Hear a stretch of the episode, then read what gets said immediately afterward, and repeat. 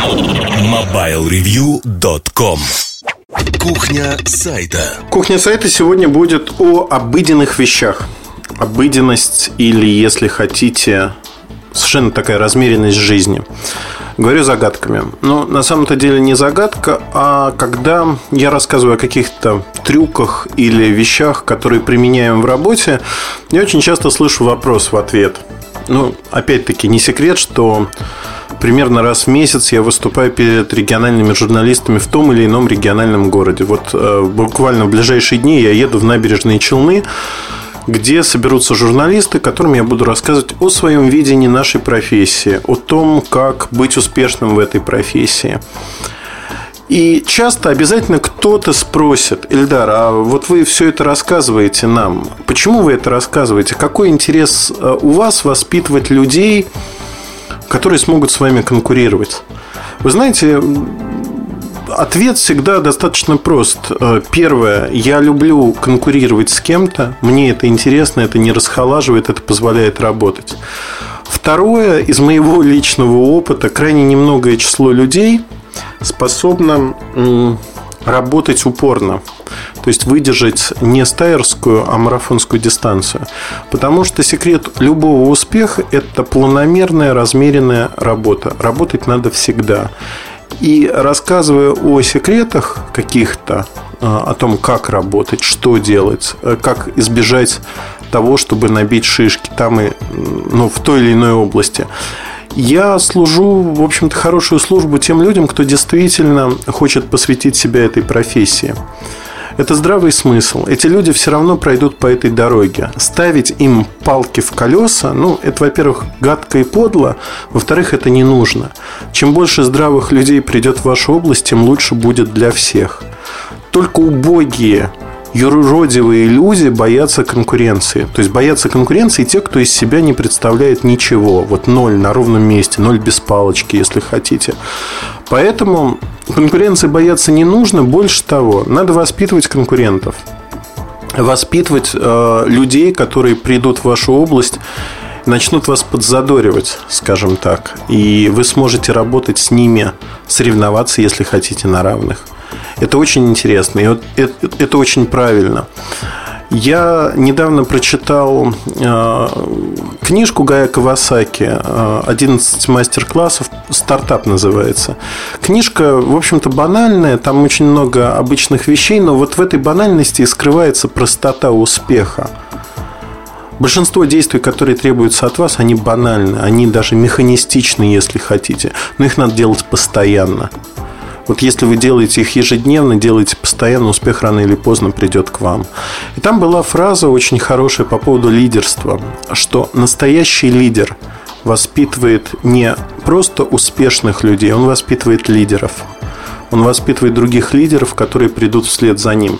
Вы знаете, я, наверное, расширю эту фразу. Это фраза Нигая Кавасаки, одного из э, американских адвокатов начала прошлого века.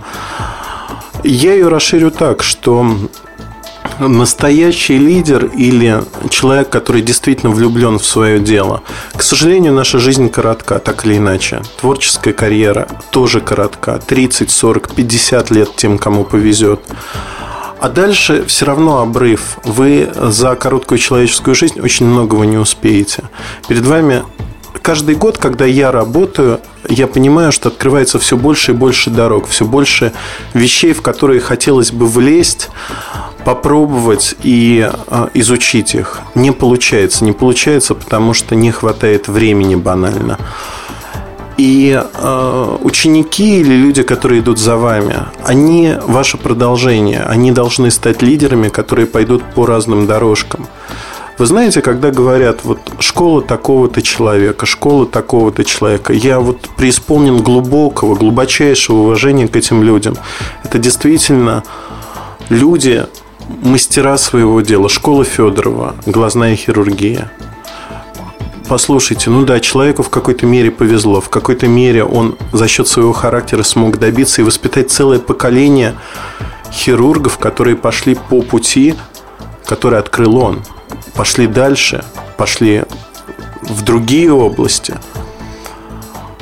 Школ, школ вот таких э, в науке очень много, в математике. И Иногда, они, иногда люди заблуждаются, идут не тем путем, но сама постановка вопроса крайне важна.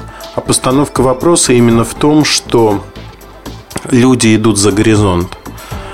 Учитель не успевает дойти. Я, я ни в коем случае себя вот в данном контексте не называю учителем. А, люди, которые меня не любят, сейчас могут подумать о том, что вот опять Муртазин плевать, да, вот абсолютно. Просто люди, которые идут за горизонт, они не могут дойти туда в рамках своей жизни. Для этого нужны те, кто подхватит знамя, когда вы уйдете, и пойдут дальше. Это нормально. Поэтому я вот свою задачу вижу, если я общаюсь с коллегами-журналистами, молодыми коллегами, я вижу свою задачу очень просто. Помочь им избежать тех ошибок, которых не нужно совершать, и, в общем, которые не болезненны, но не нужны. Это технические ошибки, они не принципиальные. Вот избегая таких технических ошибок, можно быстрее пойти по этой дороге. Знаете, тут даже вот какой-то такой корпоративный, если хотите, интерес. Мне хотелось бы, чтобы в журналистике было больше интересных, умных людей, чем в других отраслях. Приятно же работать с умными людьми, которые окружают тебя на работе. Не только в личной жизни, где вы выбираете ваши контакты, но и на работе. И тогда, знаете, вот вывести, если там индекс умности, не знаю, интеллектуальности той или иной области. Вот мне хотелось бы, чтобы в журналистике были наиболее умные люди, наиболее приятные люди, возможно. И для этого не жалко приложить, в общем, не жалко поделиться теми вещами, на которых сам набил шишки, но которые жизненно не необходимы при росте журналиста. У журналиста, на мой взгляд, должны быть конфликты с компаниями. Журналист должен уметь отстаивать свою точку зрения безусловно, всегда иметь свое собственное «я», на которое не может повлиять никто.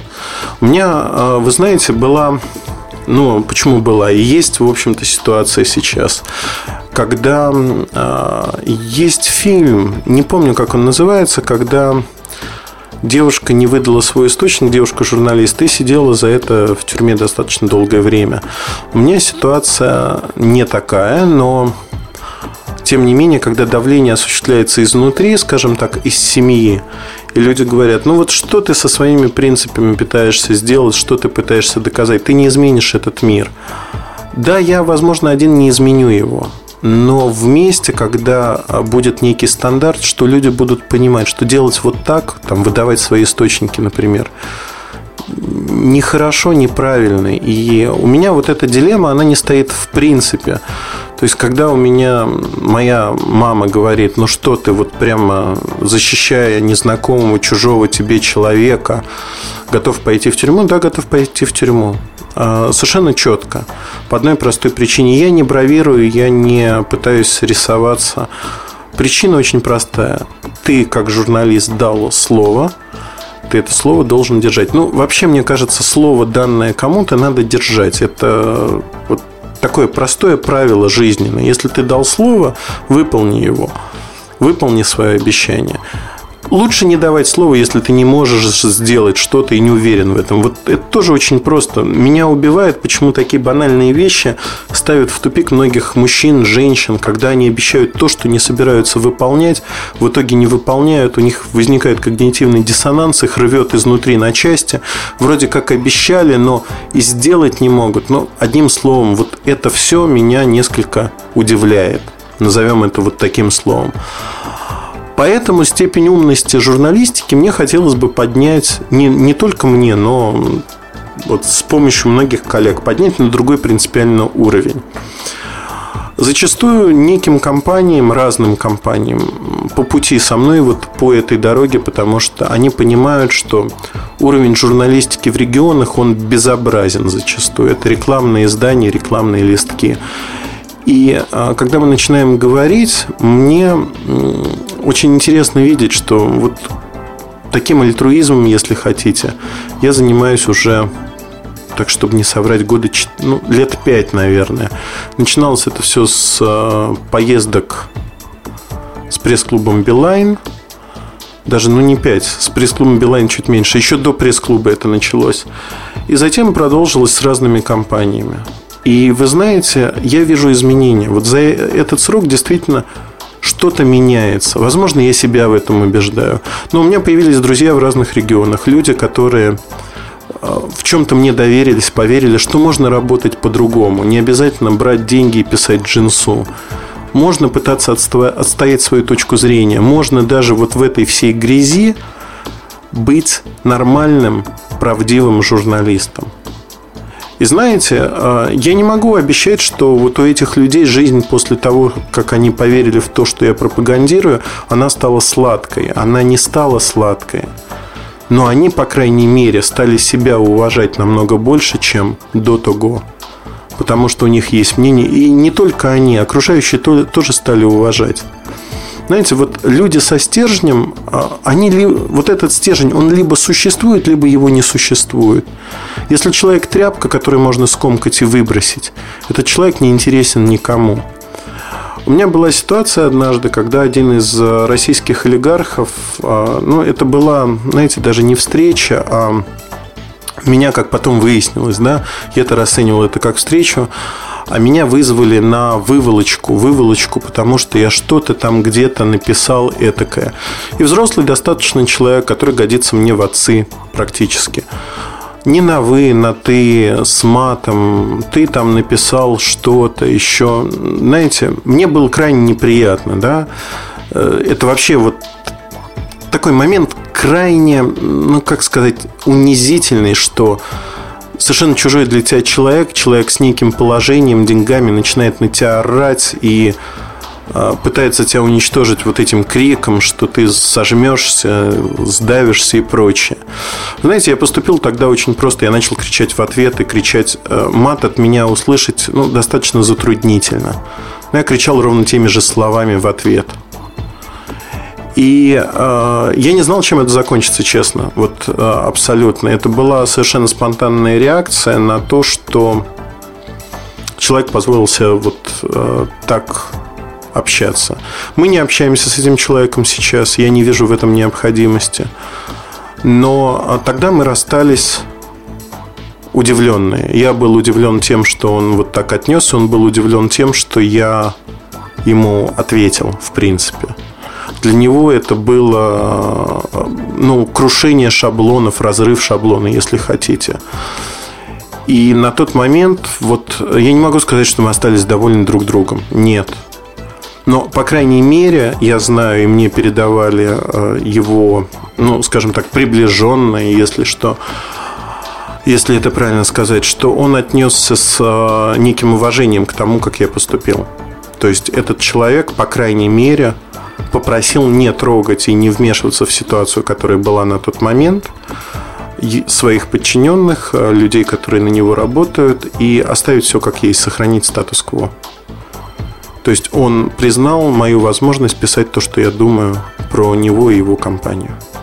Компании, если быть точным. То есть, фактически, для меня это, ну, я не призываю сейчас хамить там владельцам бизнесов, топ-менеджерам и другим людям. Это не нужно. Но каждый должен получать ровно то отношение, которого он заслуживает, по вашему мнению. Поэтому, мне кажется, свое я, вот этот свой стержень, э, свое мнение, мировоззрение, вы не должны прогибаться под этот изменчивый мир. Вы должны стоять на своем. Это не гибкая позиция зачастую, но журналист не может быть гибким в некоторых принципиальных вопросах.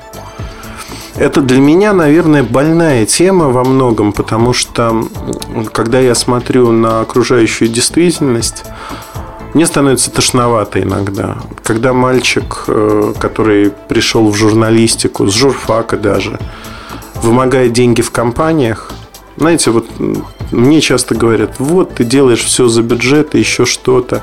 Но почему-то ни один человек не приводит какие-то доводы доводы, что это сделано вот за то-то, то-то, то-то или то-то, то-то.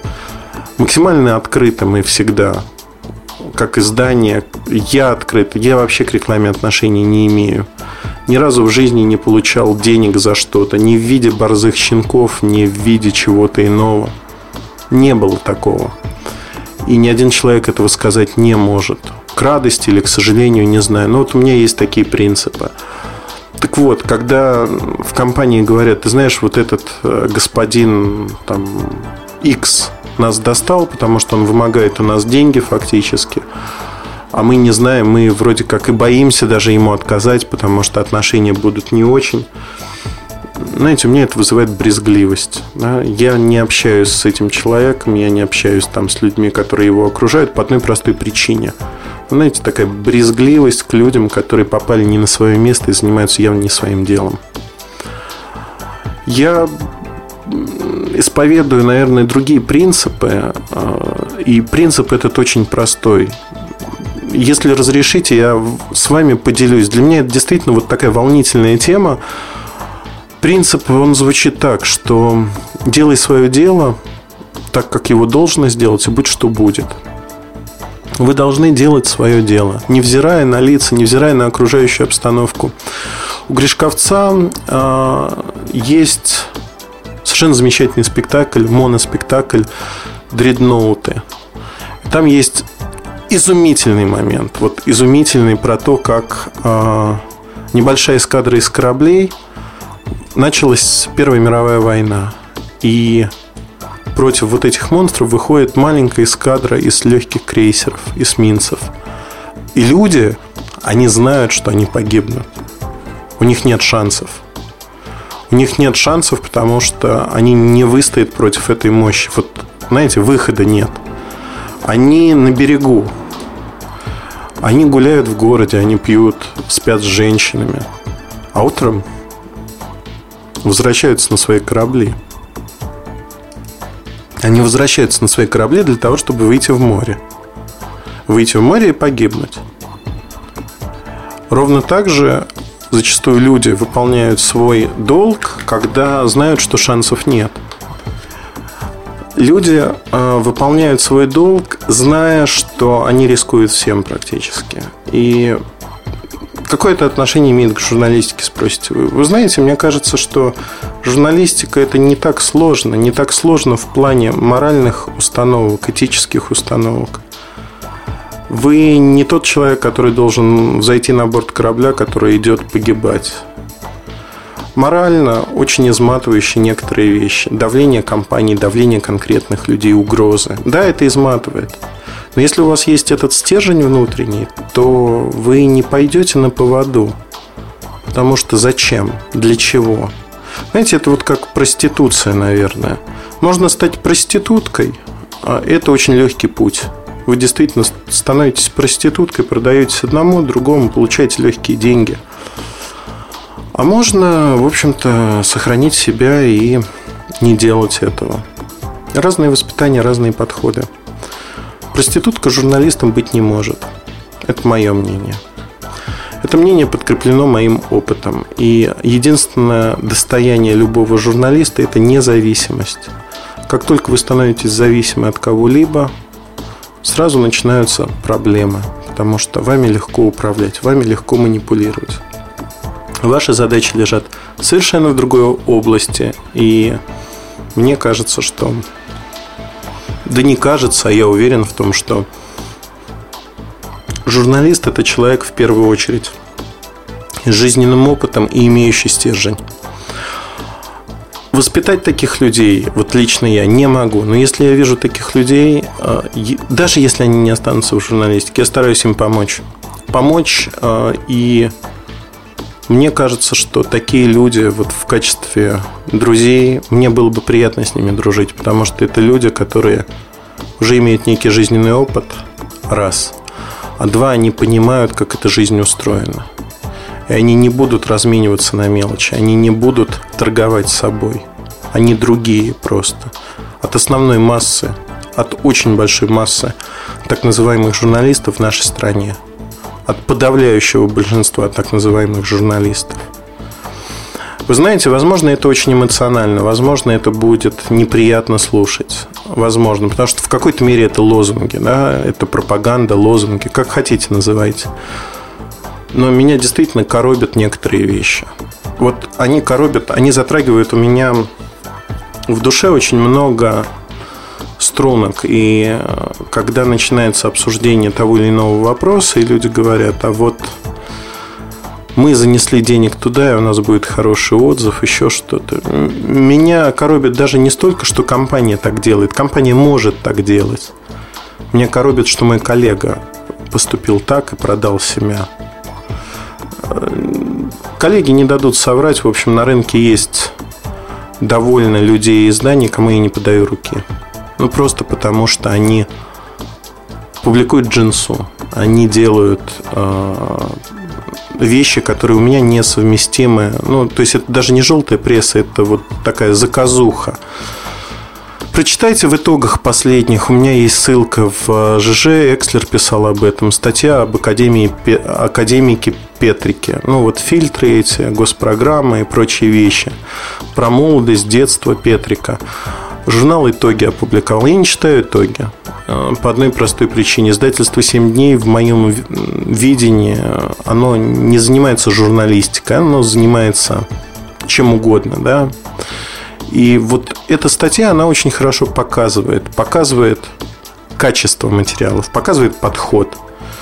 Прочитайте и просто скажите, у меня в блоге можно найти за 1 августа, по-моему. Если за 1 или 2 августа вы найдете ссылку, может быть, за конец июля, 31 30 июля, вы найдете ссылку на эту шедевральную статью. Прочитайте, скажите, что вы о ней думаете. И как называть человека, который написал это после вот того, как вы прочитаете? Это журналист? Да нет, это пиарщик, причем такой пиараст в э, плохом виде, наверное. Журналистика это не называется. Ну, даже в кошмарном бреду это нельзя назвать журналистикой. Я не буду зачитывать эту статью, она у меня перед глазами, но это просто это разгул и пиршество вот именно пиаразма. Я не знаю, как это по-другому назвать. Мне в какой-то мере грустно. Грустно, потому что много лет я говорю одни и те же вещи о том, что профессия должна быть максимально... Знаете, вот в какой-то мере донкихотство, когда борьба с ветряными мельницами меняется очень много людей. Но мне кажется все равно, что надо иметь вот этот стержень для того, чтобы работать нормально на рынке. И появляются новые люди, которые таковы, но их всегда мало. Их мало по сравнению с основной массой. Да, как я и говорил в этом подкасте, что-то меняется. Я, знаете, ощущаю тонкое-тонкое дуновение свежего ветра. И мне от этого хорошо, мне приятно, что что-то меняется. Мне хочется, чтобы степень интеллектуальности повысилась. Мне хочется, чтобы люди стали уважать себя, журналисты стали уважать себя. Это происходит постепенно. Не надо идеализировать журналистов, потому что есть всякие люди среди нас. И плохие, и хорошие, и отверженные, и возносимые на самый верх те, кто часто хамит, те, кто не хамит в реальной жизни. Ну, по-разному все. Люди разные. Это срез нашего общества, которое давно и продолжительно болеет. Вопрос в том, вылечится наше общество или нет. Я прекращаю говорить на эти темы, наверное, потому что подкаст получился слишком Возможно, вы этого не слышите эмоциональным для меня. Меня задевают эти темы, вот честно скажу. Я могу о них говорить часами, я делать этого не буду. Основная мысль, которую я хотел донести, наверное, проста. Обыденные банальные вещи, которые ведут к успеху, они на виду. Каждый знает, как похудеть. Просто меньше есть, больше заниматься спортом. Единицы это делают. Вот воспитайте в себе стержень. Воспитайте стержень, который позволит вам идти к победе от победы к победе, от маленькой победе к маленькой победе, которая сложится потом в большую победу вашу лично. И не потеряйте свое счастье в погоне за какими-то рабочими моментами. Будьте счастливы, будьте добры к окружающим, к своей семье в первую очередь. Наверное. И улыбайтесь людям, делайте добрые дела. Я надеюсь, что это вам не покажется какими-то пафосными заявлениями. Просто улыбнитесь, пожмите руки на работе людям, которые вас окружают. Сделайте для них доброе дело. Наверное, это самое лучшее, что вы можете сделать. Удачи и хорошего настроения. MobileReview.com Жизнь в движении.